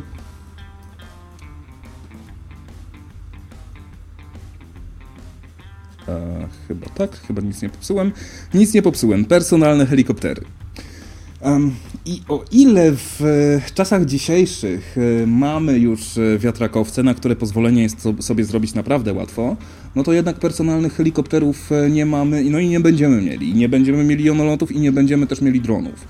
Ponieważ jeżeli ten nasz ruch, który w pierwszej propozycji, w pierwszej futurologicznej, futurologicznym przewidywaniu, o którym wam dzisiaj mówiłem, czyli wepchnięciu ruchu kołowego pod, ruchu kołowego pod E, pod ziemię, e, no to okej, okay, no to jest w dalszym ciągu, oni się poruszają na, na pewnej płaszczyźnie, na płaszczyźnie dwuwymiarowej, tak, i nawet jeżeli ktoś popełni jakiś błąd, e, to wtedy jest ograniczone ryzyko szkód, które może wykonać. Więc jeżeli helikoptery by były tak bardzo popularne, a zrobić sobie uprawnienia na, o, zrobić sobie uprawnienia na helikoptery byłoby równie łatwo, co zrobić prawo jazdy, to skończyłoby się to naprawdę mnóstwem, mnóstwem bardzo niebezpiecznych wy, wy, wypadków. I problemem, ponieważ poruszamy się w trójwymiarowej przestrzeni. I no nie oszukujmy się, znamy wszyscy mnóstwo kierowców, którzy są tak absolutnie pewni swoich umiejętności, że no, na, jejku, żadna maszyna nic ten tutaj nie zrobi. Jedno, co by faktycznie mogło się sprzedać i być pewną taką, pewną taką e, podbiciem tej wizji, która bardzo mi się podoba, to tak, właśnie jakieś personalne helikoptery, czy bardziej w dzisiejszych czasach byśmy mówili o jakichś kwadrokopterach, jakichś dronach, ale one nie będą miały drążka sterowniczego. One będą miały komputer, które, e, którym, e, któremu powiemy, dokąd chcemy lecieć, a on nas bezpiecznie tam, e, tam zawiezie. On nas tam bezpiecznie, on nas tam bezpiecznie zabierze, bo nie wyobrażam sobie, no, żeby zrobić licencję pilota, to trzeba się postarać, jeżeli to ma być jeszcze licencja pilota, którym która pozwoli ci na zabranie kogoś na pokład, to to już jest kompletne szaleństwo. Um, I wielu ludzi, wielu ludzi po prostu no, wypadki jakichś tam drobniejszych awionetek są nagminne i to do tego, do tego stopnia, że ja sobie czasami lubię czytać raporty z takich rzeczy. I wiecie, i pojawiają się sytuacje typu, że pilot podczas, e, podczas startu schował podwozie, zanim się od, od, od, odbił od ziemi. O, zanim się odcią, podciągnął od ziemi, no i zarył niestety tym samolotem. Co prawda tam nikt nie umiera, więc nie, nie słyszymy o tym e, w mediach, natomiast pilotowanie jest cholernie trudne. Nam się może wydawać, że to jest takie jak w grze komputerowej, że tutaj przyciśniemy, przyciśniemy w górę, w dół, w lewo, w prawo i wszystko będzie ładnie. Nie, tak nie jest. Jest to naprawdę dużo trudniejsze, tym bardziej, że musimy też sobie zdawać e, sprawę z warunków pogodowych jeżeli będzie jakiś wiatr czy coś takiego, na cechą śmigłowca musi być to, żeby on był cholernie lekki, prawda? E, więc e, miota tym jeszcze bardziej, e, jeszcze bardziej niż samochodem, niż samochodem na oblodzonej, oblodzonej drodze i do tego naprawdę trzeba mieć jaja, jaja ze stali. Więc pomysł o ile całkiem fajny, mam nadzieję, że się sprawdzi, ale właśnie w postaci autonomicznych, autonomicznych jonolotów. A tymczasem, panie Elon Musk, myślisz, że pan coś tutaj wymyślił? 1950. Yy, próżniowe, próżniowe tunele pod ziemią i tam będą sobie latały, yy, i tam sobie będą latały yy, pociągi. I co? I co, panie Musk? Myślisz, że pan sobie coś tutaj wymyśliłeś nowego? Nie. To już wymyślono bardzo, bardzo dawno temu wpuścić ten daleki ruch pod ziemię, żeby on nam nie przeszkadzał. Za każdym razem, ilekroć stoicie na przejeździe kolejowym, plując, plując na to, że musicie czekać, no to sobie zastanówcie się, żeby to kurde puścić pod ziemią. Oczywiście koszty są niebotyczne, ale e, zrobienie, puszczenie tego pod ziemią ma, e, puszczenie tego w formie próżni ma jedną pięk e, w, w, tunelu próżniowym ma jedną bardzo krytycznie istotną, e, krytycznie istotną cechę, mianowicie e, jest niesamowicie tanie. Jeżeli nie mamy oporu powietrza lub ten opór powietrza jest marginalny, to wtedy z jednego tam, nie wiem, z ekwiwalentu jednego litra spalonej benzyny jesteśmy w stanie polecieć, pojechać dużo, dużo dalej niż jakikolwiek samochód, który będzie musiał się męczyć, e, męczyć z wiatrem, który będzie musiał sobie po, mm, e, który sobie będzie musiał przecinać. No właśnie, o transporcie, o transporcie jest bardzo dużo e, przewidywań. E, parę takich można powiedzieć mam, e, mam zabawnych, bo dążono do tego i w sumie do dzisiaj też się dąży, żeby e, samochód był e, czymś komfortowym, czymś przyjemnym, czymś, co będzie e, takim twoim salonem bardziej, czy nawet sypialnią, niż jakąś maszyną, na którą musisz tutaj sobie zwracać uwagę, a wówczas już wiedziano, że tych aut na drogach jest coraz więcej Właśnie jeszcze tutaj taka jedna ciekawostka, że niedawno pozwolono e, kobietom e, w Arabii Saudyjskiej prowadzić samochody. Mm, I się okazało, że spowodowało to naprawdę mnóstwo, mnóstwo wypadków, mnóstwo korków i mnóstwo incydentów drogowych, dlatego że kobiety przestrzegały przepisów, a tam wszyscy jeździli jak wariaci wcześniej, no i, no i zwyczajnie nie, nie ogarniali tego, że ktoś jeździ zgodnie z przepisami, co spowodowało, powo no jeszcze przez pewien czas będzie powodowało e, takie, takie wydarzenia. No cóż, moi drodzy, zdarza się, co tu dużo mówić, ale jeden z takich e, ciekawszych pomysłów, który jest dzisiaj no, po części, po części e, chwytany przez współczesny automotive, to e, jeszcze raz, 1932 e, światła zielone i czerwone e, będą się pojawiały na desce rozdzielczej, a nie, w, a nie na, na tym, a nie na czymś tam podwieszanym, dzięki czemu będzie dużo bezpieczniej. Tym momencie systemy mm, automatyczne potrafią sobie odczytywać, odczytywać światła drogowe. Oprócz tego nowoczesne samochody, nawet jeżeli to nie są samochody autonomiczne, są wyposażone w radary, są wyposażone w kamery, które automatycznie będą pilnowały czy przypadkiem nie zrobisz czegoś głupiego na swojej drodze i będą e, i wręcz zapobiegną, e, zapobiegną twojej nieuwadze, poradzą sobie z tym, że e, się zagapisz, że sobie nawet przyśniesz, zatrzymają samochód, walną cię czymś w łeb i w ogóle ty, ty jak susnąłeś za kierownicą, to ty już w ogóle lepiej nie wsiadaj. Powinna być taka czarna lista, nie? No nieważne. Um, co tu jeszcze o samochodach? O samochodach mamy. Um, o, to też, to też wam wrzucę. E, taki wiatrakowiec w formie samochodu, to jest z kolei 57. E, czyli już powoli wchodzimy w epokę, w której e, nieposiadanie samochodu to było po prostu traktowane tak, jakbyś był skończonym, jakbyś był jakimś skończonym idiotą.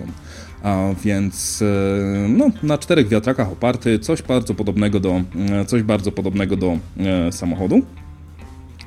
Um, fajny pomysł. Oczywiście mamy teraz e, technologię, która sobie radzi z, robi, radzi z tym wszystkim dużo lepiej i dużo e, sensowniej. E, natomiast zauważycie, zauważacie na tym obrazku takie podobieństwo do drona, do współczesnych dronów, że e, używając właśnie takich czterech śmigieł nie musimy się martwić za bardzo o stabilizację, ponieważ mamy ją e, z definicji e, ogarniętą i dobrze, dobrze, sobie, dobrze sobie z tym radzimy. Mm -hmm. No i właśnie, jadąc dalej, coś, e, przewidywania, które się spełniły w bardziej niż 100%. W 1965 roku zaproponowano konstrukcję samolotu, który nie potrzebowałby pasa startowego. E, czyli te wszystkie Vitole, e, samoloty pionowego startu i lądowania, e, które dopiero, które dopiero faktycznie się rozkręcają w ostatnich latach, kiedy Osprey wszedł do, e, wszedł do, e, do użytku. Też na podstawie śmigieł, na podstawie obracanych, na podstawie obracanych skrzydeł. Wcześniej oczywiście mieliśmy, e, mieliśmy Harriera, samolot odrzutowy pionowego, pionowego startu, natomiast Harrier był... Harrier wymagał niesamowitego kunsztu ze strony pilota. To była tak cholernie ciężka maszyna do ogarnięcia, e, tym bardziej, że ze względu na to, ze względu na swoją, ze swoją konstrukcję, ze względu na swoją konstrukcję, no nie było, to, nie było to ani bezpieczne, ani wygodne, więc Harrier tutaj się kompletnie nie sprawdził. Współcześnie wykorzystuje się w wojnach e, samoloty typu Osprey, e, które dużo lepiej sobie, e, dużo lepiej sobie z tym radzą. No i tutaj faktycznie może nie tyle oszczędzamy sobie czas, ale oszczędzamy sobie miejsce. Oszczędzamy sobie miejsce potrzebne na start i lądowanie, ale też daje nam to szansę w sytuacji jakiegoś większego zagrożenia, żeby natychmiast, w tym samym momencie porwać do nieba całą eskadrę takich Witoli, więc e, to jest faktycznie coś, co zostało przewidziane jako potrzeba, że skoro już latamy, to może przynajmniej nie róbmy takiego, e, nie róbmy tych wielkich lotnisk, tylko pójdźmy w te Witole.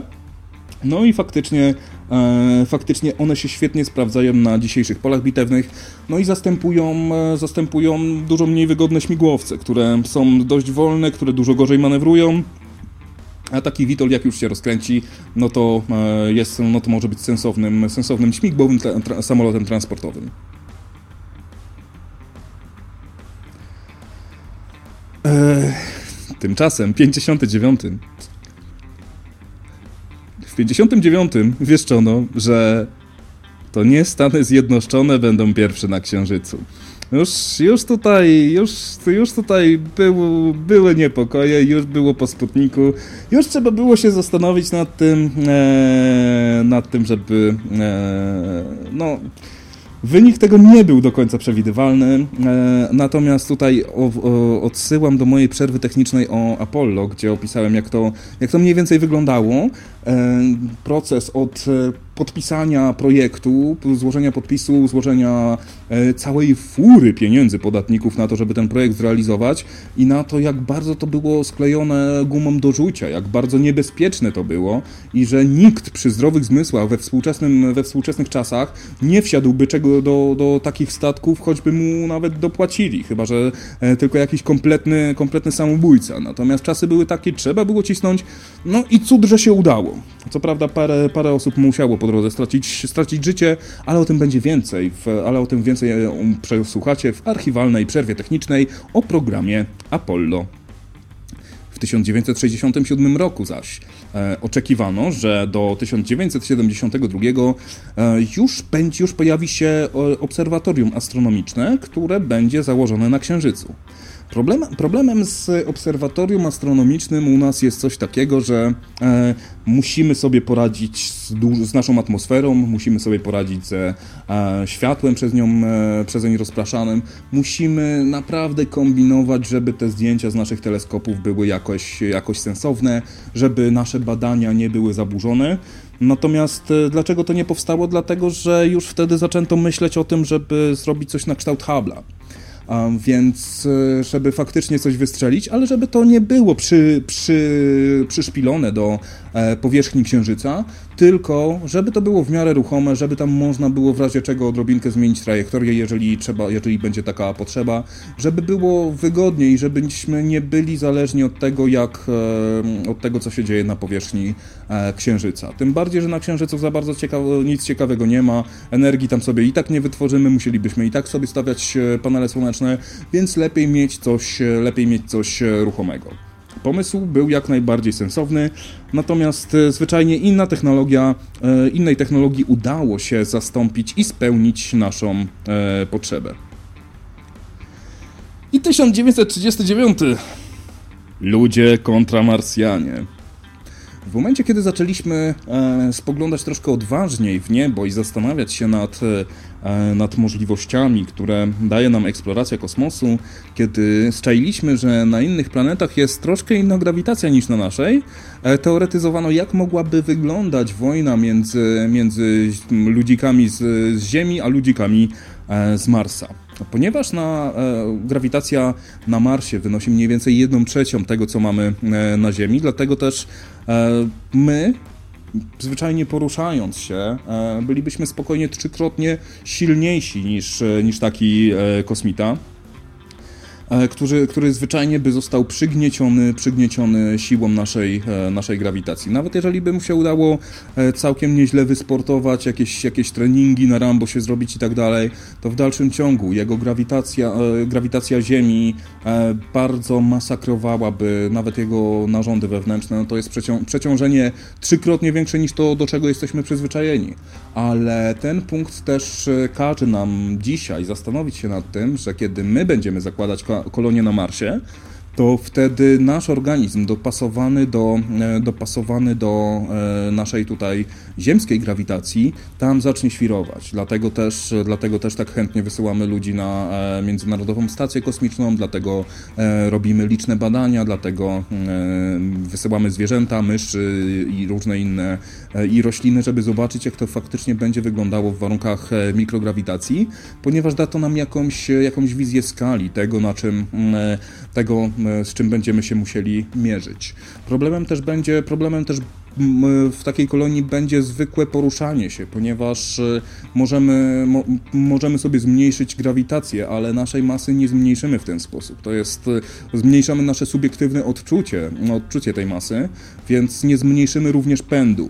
Czyli jeżeli byśmy się bardzo rozpędzili, e, biegnąc jakimś korytarzem i stwierdzimy, że o tutaj, tutaj nagle sobie skręcimy w lewo, to jednak e, e, pęd wynikający z naszej masy popchnie nas do przodu i sobie wybijemy zęby o tę ścianę jak ostatni idioci, więc trening, który będzie, e, który będzie potrzebny, nim założymy sobie bazę na Marsie, no to będzie naprawdę niesamowicie, niesamowicie ciężki i to też jest kolejny powód, dla którego za bardzo nie ma sensu robić bazy na Księżycu, ponieważ, ponieważ na Księżycu e, organizmy te będą du, dużo bardziej po dupie dostawać. Także e, jeżeli, jeżeli kiedykolwiek będziecie chcieli sobie wylecieć gdzieś w kosmos i tam się na stałe osiedlić z myślą, że tam zginiecie, e, polecam Marsa, mm, a nie Księżyc. Na Księżyc, na Księżyc lecą tylko złe wilki. Ale wracając do bardziej przyziemnych. E, Zenon już tutaj się burzy, że o wymaganej grawitacji nie wiadomo. Um, nie wiadomo, to znaczy nie wiadomo jakie jest minimum, wiemy jakie jest, wiemy jakie jest optimum, tak? E, nie wiemy jak będzie się zachowywał człowiek, który będzie poddany mikrograwitacji przez e, kilka lat. E, I to, wiesz, to jest, to, to jest rząd wielkości i podejrzewam, to jest kwestia ewolucyjna. My jesteśmy dopasowani do życia tutaj na Ziemi, wobec czego, e, wobec czego, no, dopóki tam nie polecimy, to nie mamy, e, nie mamy pomysłu, co z tym tak naprawdę, co z tym tak naprawdę zrobić. Nie, wiemy jak jest w 1G prawie 0G, tak, i to, i, to jest, i to jest pewien konkret, tak? E, no dobra, no ale faktycznie to jest e, pomysł na osobną dyskusję. Wracając do e, tematów, przenosimy się tymczasem do roku 1950, w którym przewidywano elektroniczne maszyny, które będą przewidywały pogodę. Prawda jest taka, że faktycznie współczesne, współczesne przewidywania pogody to, to nie, są, nie są jakieś dziwne prognozy, że będzie lało albo wiało. Faktycznie potrzebny jest do tego ludzki mózg, który to przeanalizuje, ale z drugiej strony już całkiem fajnie zaczyna to analizować nam sztuczna inteligencja, którą jeżeli nakarmimy odpowiednimi e, danymi, no to się wszystkiego dowiemy. A maszyny, które, a maszyny, które może nie tyle przepowiadają pogodę, co zwyczajnie zbierają informacje pogodowe, tworzą pewną właśnie, tworzą właśnie pewną, e, pewną e, kaskadę. I dzięki nim, i też dzięki, dzięki satelitom, dzięki bojom rozsianym po wszystkich oceanach, wiemy, co dzieje się tam, gdzie, mamy, gdzie nie mamy żadnej kamery ani żadnego człowieka. I w ten sposób jesteśmy w stanie stwierdzić, że oj, tam się właśnie zrobił huragan, nie musimy czekać, aż ktoś tam faktycznie zobaczy go albo i nie zobaczy z samolotu, czy też z łodzi i nam do nas tutaj wyśle sygnał radiowy, że ej, słuchajcie, kurde, pora się zwijać z wybrzeża, nie? E, więc to był rok 1950. Um, tak. E, no właśnie, jeszcze lata, lata 50. Lata 50. to był w ogóle um, jakiś taki, jakaś taka faza na pogodę, tak jak sobie dzisiaj e, przeglądałem, dzisiaj przeglądałem materiały do e, audycji.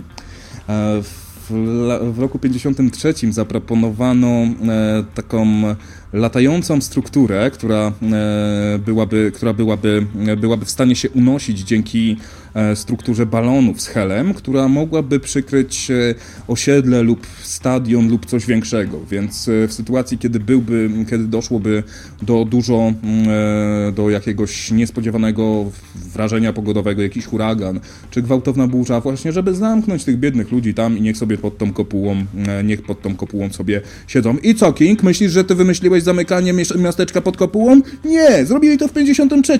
In your face, King! In your face, Mask! Ja tutaj jestem, no! I tak trzeba robić. Mm.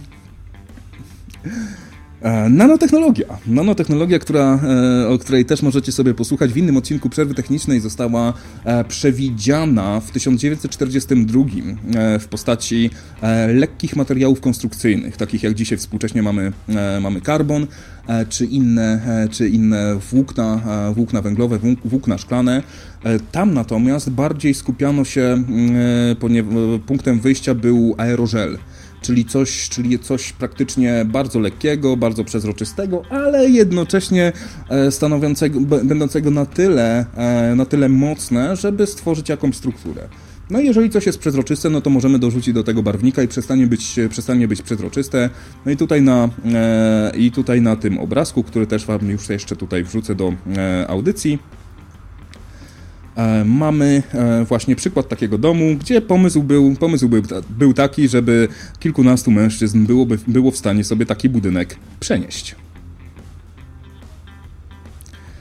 O, właśnie, 1924.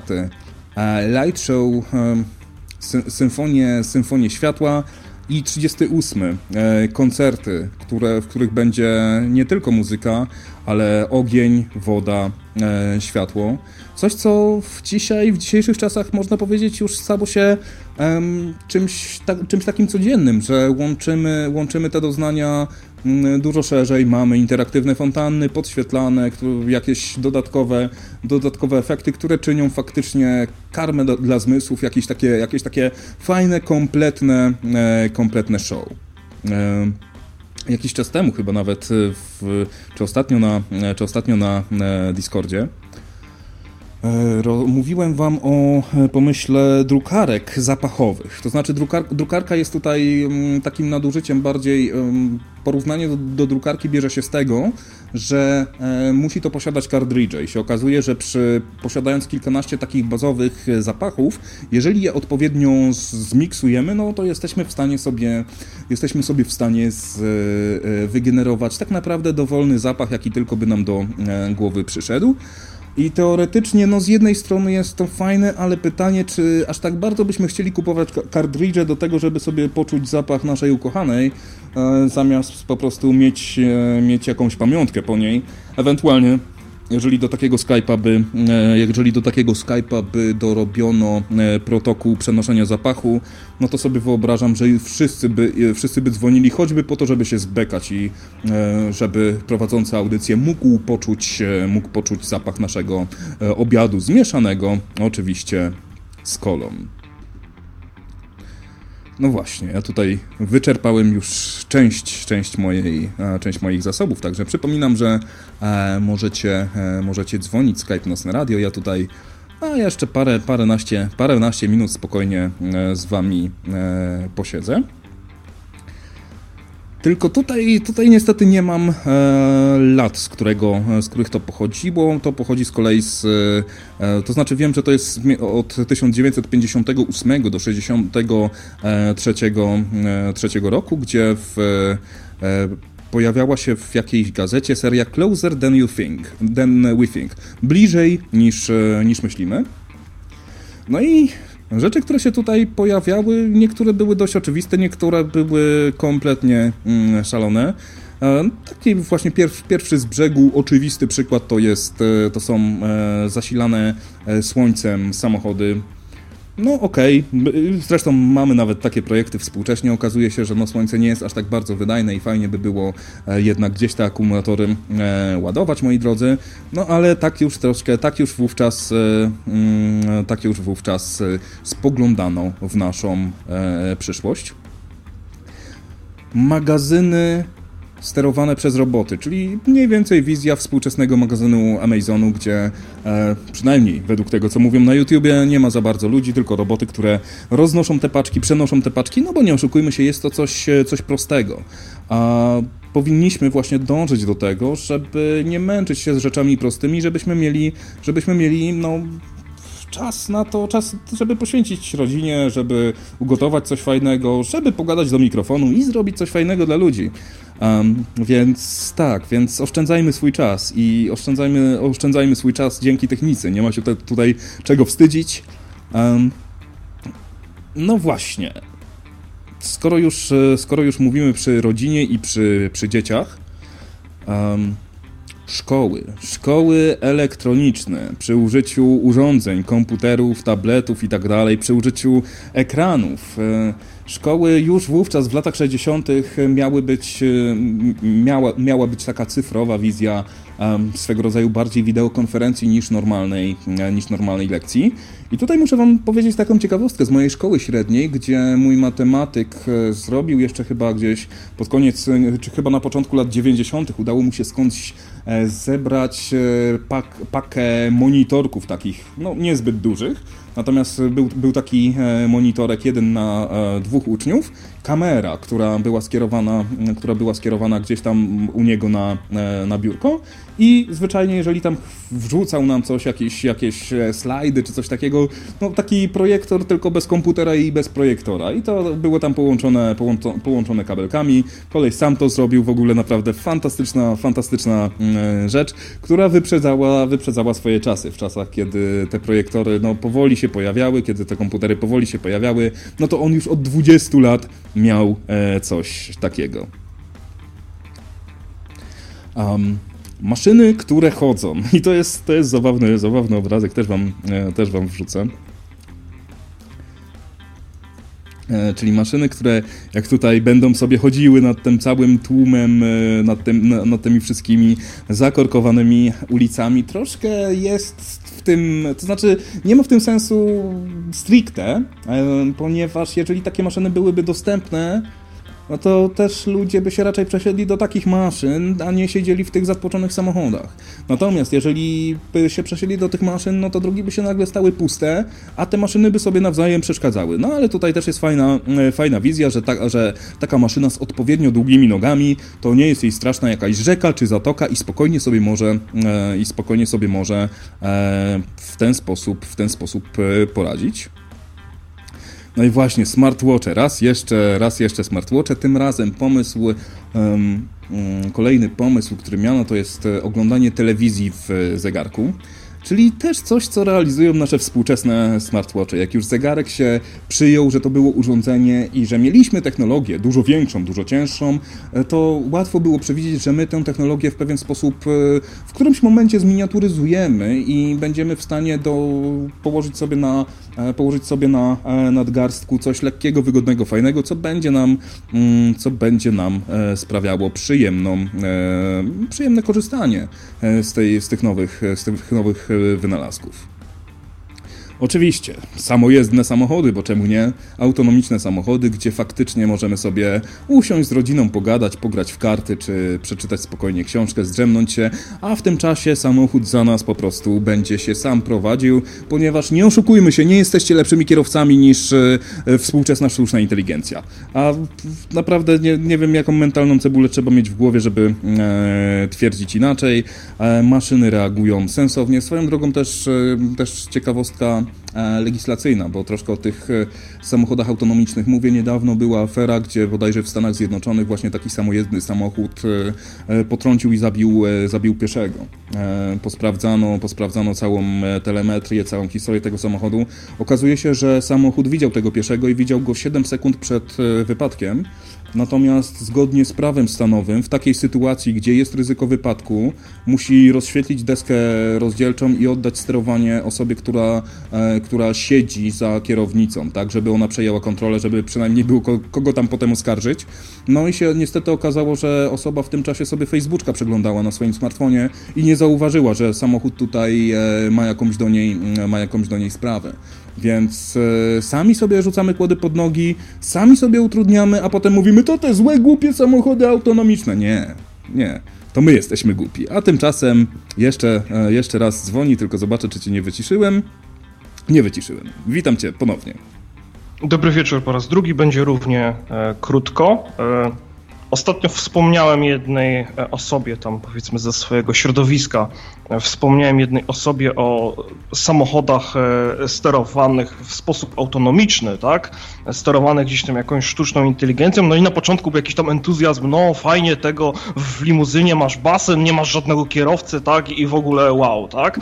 Ale potem nadeszła chwila refleksji i dostałem taką odpowiedź w stylu ty, Jacek, ale to przecież tworzy świat idiotów to przecież tworzy, to przecież dzieli świat na tych takich na tych takich ułomnych konformistów, tak, którzy w gruncie rzeczy nie interesują się tym, jak to tam działa, tak, no to troszeczkę jak z e, aplikacjami na telefon, tak, większość osób nie ma zielonego pojęcia o tym, jak to tam działa, ważne, żeby to się migało, miało te feature'y, wodotryski i generalnie spełniało e, swoją funkcję, e, a po drugiej stronie tworzy ten świat ludzi, którzy naprawdę mają e, wybitne e, pojęcie nie tylko o tym, jak to jest skonstruowane, ale mają pojęcie o tym, w, którym, w których momentach to coś może popełnić błędy, tak? E, I w których momentach należy się bać, tak? I możemy mieć do czynienia z takim swego rodzaju. Nie wiem, czy ty jesteś w stanie, czy ty jesteś w stanie to, czy ty jesteś w stanie to potwierdzić. Czy ludzie z branży byliby w stanie, że tak powiem, tak po prostu dla beki, tak? E, słuchaj, stary, powiedzmy, że znajdujemy się właśnie w takim e, samochodzie autonomicznie sterowanym, tak?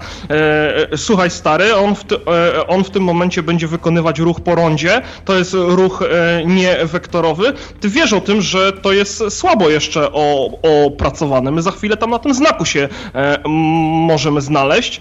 E, czy to jest tak, że jednak ludzie, którzy będą przy tym pracować, to tam, e, że się tak wyrażę, no grube, tłuste NDA będą podpisywać na to, żeby nie mogli no jakiejś tam presji wywoływać na, na, na innych ludziach. Jak, jak, ty, jak, ty to sobie, jak ty to sobie wyobrażasz z takiej, z takiej perspektywy? No bo taki podział widzimy już dzisiaj, mm. tak? A w przypadku, a w przypadku pojazdów sterowanych autonomicznie, to ten rozjazd będzie, będzie jeszcze większy. Czy twoim zdaniem nie? Czy twoim zdaniem będą ludzie, którzy jednak w sposób taki przyjazny, jak to się mówi, user friendly, będą tłumaczyć, e, e, jak to działa, skąd co się bierze i tak, żeby to było zrozumiałe, e, a gdzieś tam ta warstwa nie, niezrozumiała będzie, będzie bardzo głęboko i to jakby nikomu nie będzie szkodzić, że nobody understanding, tak? Mhm. Znaczy tak, na, pe na pewno nie wyobrażam sobie, by ktoś e, wsiadł do samochodu autonom autonomicznego, jeżeli nie byłoby publicznie wiadome, że słuchaj, tutaj masz 44 e, kamery, tutaj masz 88 radarów, tutaj masz 62 e, procesory i tak dalej. I to cię chroni. Tutaj sobie możesz nawet wyświetlić na desce rozdzielczej trójwymiarowy model otoczenia, który sobie właśnie twój samochód widzi, jak to działa i jak on szybko reaguje i jak, jak to sobie, wiesz, jak to sobie wyobraża. Natomiast co do do samych, samych detali. Przede wszystkim jest dla mnie nie do pomyślenia, żeby na ulicę, do ruchu nawet eksperymentalnego, ale gdzieś tam na ulicę, gdzie może sobie kotek sobie e, przebiec przez rondo, żeby mhm. wyszedł, żeby wyszła maszyna, która, która miałaby to nieogarnięte, nie? Która miałaby to nieogarnięte z takim prawdopodobieństwem, że nie wiem, do, raz, raz na miliard może ci się zdarzyć, tak, że coś się nie uda, natomiast tam w testach, w jakichś tam jazdach na, w sztucznych miastach, czy na sztucznych drogach zostało wykazane, że, ta, że e, ten algorytm przeje, przejeździł już 10 miliardów kilometrów i e, nie popełnił żadnego błędu, no to ok, no to w tym momencie możemy, możemy go pilotażowo e, zacząć wdrażać. Co do takich co do takiego samego rdzenia i wiesz, i podpisywania, podpisywania lojalek, jak najbardziej się zgodzę, ponieważ przede wszystkim kiełbasa, jeżeli wiesz jak, jak, jak została zrobiona kiełbasa, to ona ci będzie smakować mniej niż kiedy nie wiesz ale nie dlatego, że mm, nie dlatego, że wiesz, czy coś takiego, tylko um, powyżej pewnego poziomu jest ciężko w prosty sposób wyjaśnić pewne rzeczy. I wiesz, i oczywiście może się zdarzyć jakiś tam e, ultraśmieszek, natomiast e, jeżeli, jeżeli bym jako, nie wiem, jako ktoś związany z tym, e, związany w ogóle z technologią, z, w ogóle z programowaniem, wsiadł do takiego samochodu i je, pojechał sobie z kumplami i stwierdził, e, ale tutaj wiecie, że to jest jeszcze niedorobione, to, to tak troszkę zaprzeczam sam sobie. Przecież ja wsiadłem do tego samochodu, więc ja mu ufam. Więc ufam, ufam tym rozwiązaniom, które zostały zaproponowane przez producenta. Nie wszystko jestem w stanie wyjaśnić, to znaczy jestem w stanie wyjaśnić wyjaśnić wszystko, ale nie wszystko jestem, mi się chce, bo czasami potrzeba na to bardzo, bardzo dużo czasu, żeby, e, żeby wyjaśnić, żeby wyjaśnić pewne, e, pewne kwestie. Natomiast wiesz, natomiast e, główny sprzeciw wobec e, samochodów autonomicznych wynika właśnie z niewiedzy. I problem jest właśnie w tym, że ludzie tam zaczynają szukać, czytać i tak dalej, i im głębiej brną, tym mniej rozumie, rozumieją. A jeżeli nie rozumieją, no to widocznie ktoś tutaj oszukuje. Nie, kurde, to trzeba po prostu przeczytać parę dziesiąt, parę dziesiąt kilogramów książek i wtedy może zrozumiesz, nie? Ale ja mam pewną. Mhm. No. Mhm. Ja mam pewną uwagę jeszcze co do tych, e, e, e, co do tych kamer, tego obrazu tam, jakiegoś tam skanowania nawet przestrzeni wokół samochodu.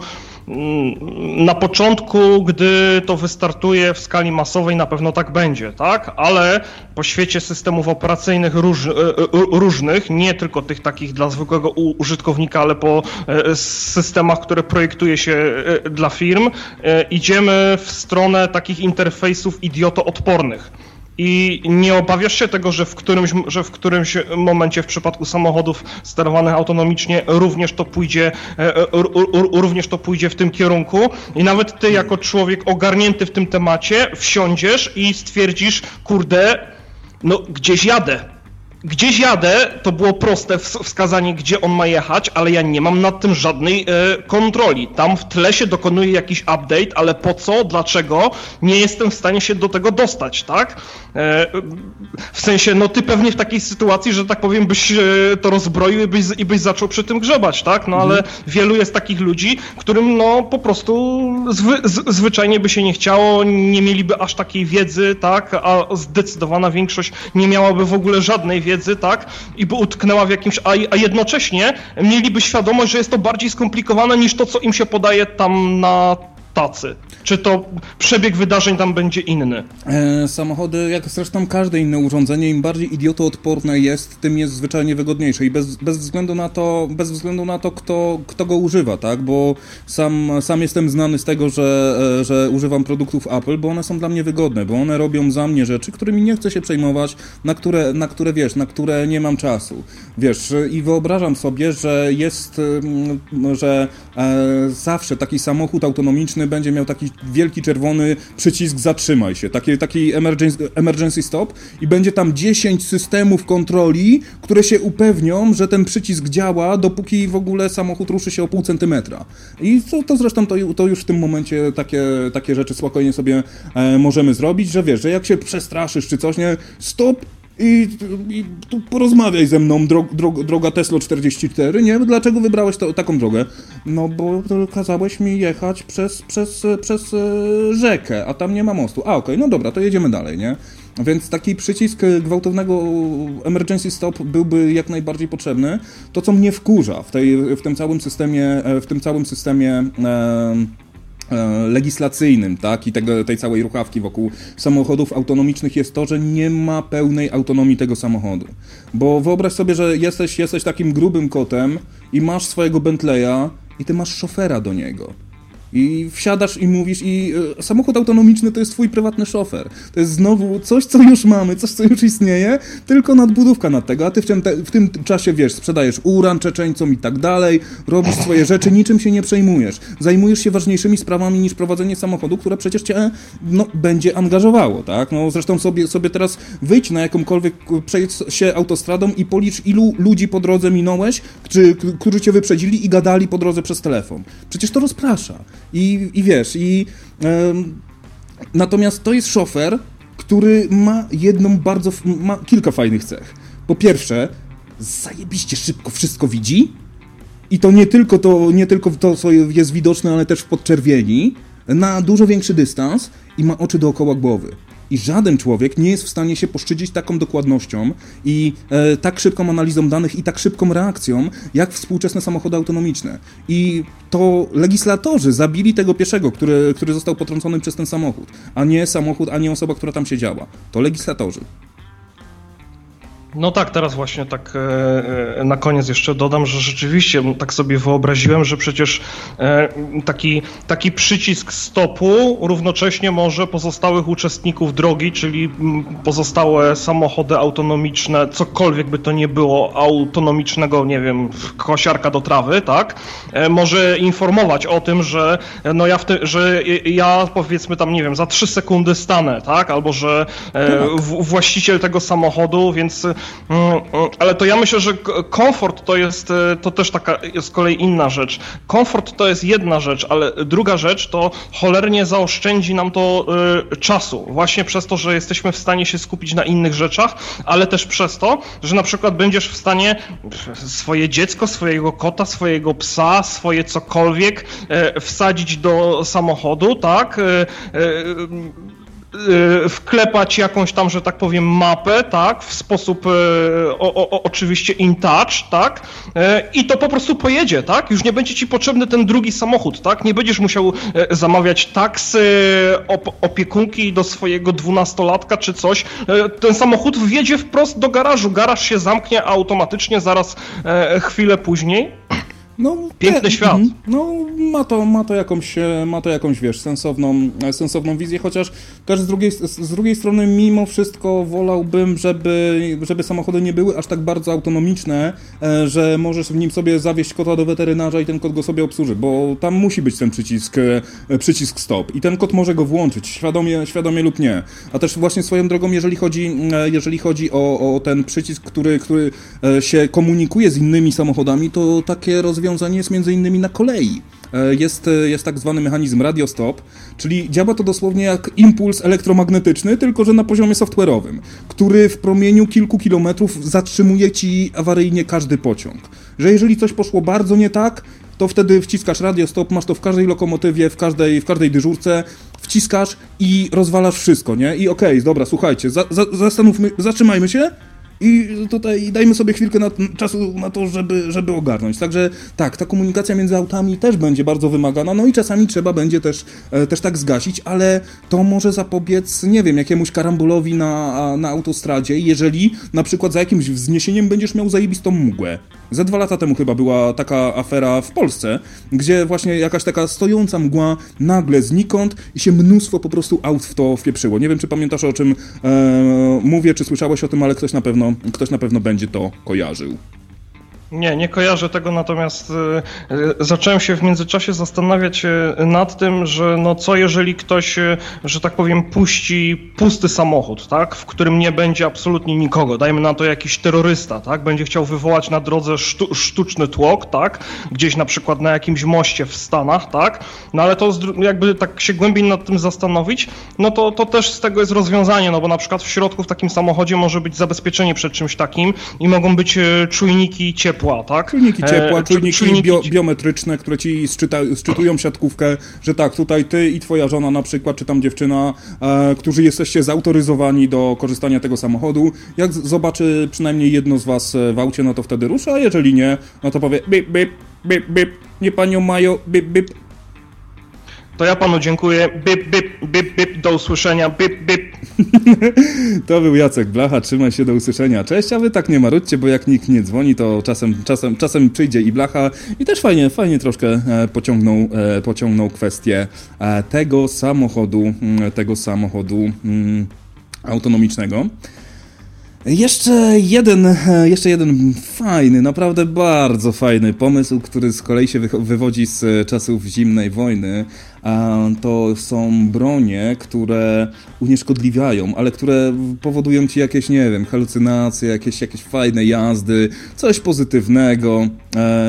Jak to, jak to zostało określone, jak to zostało określone e, happy victim, czyli człowiek, który się po prostu śmieje, który nie jest w stanie sobie e, wziąć pistoletu do ręki, który nie potrafi nic, e, e, nic zrobić, tylko ma, ma, na, ma na wszystko wywalone.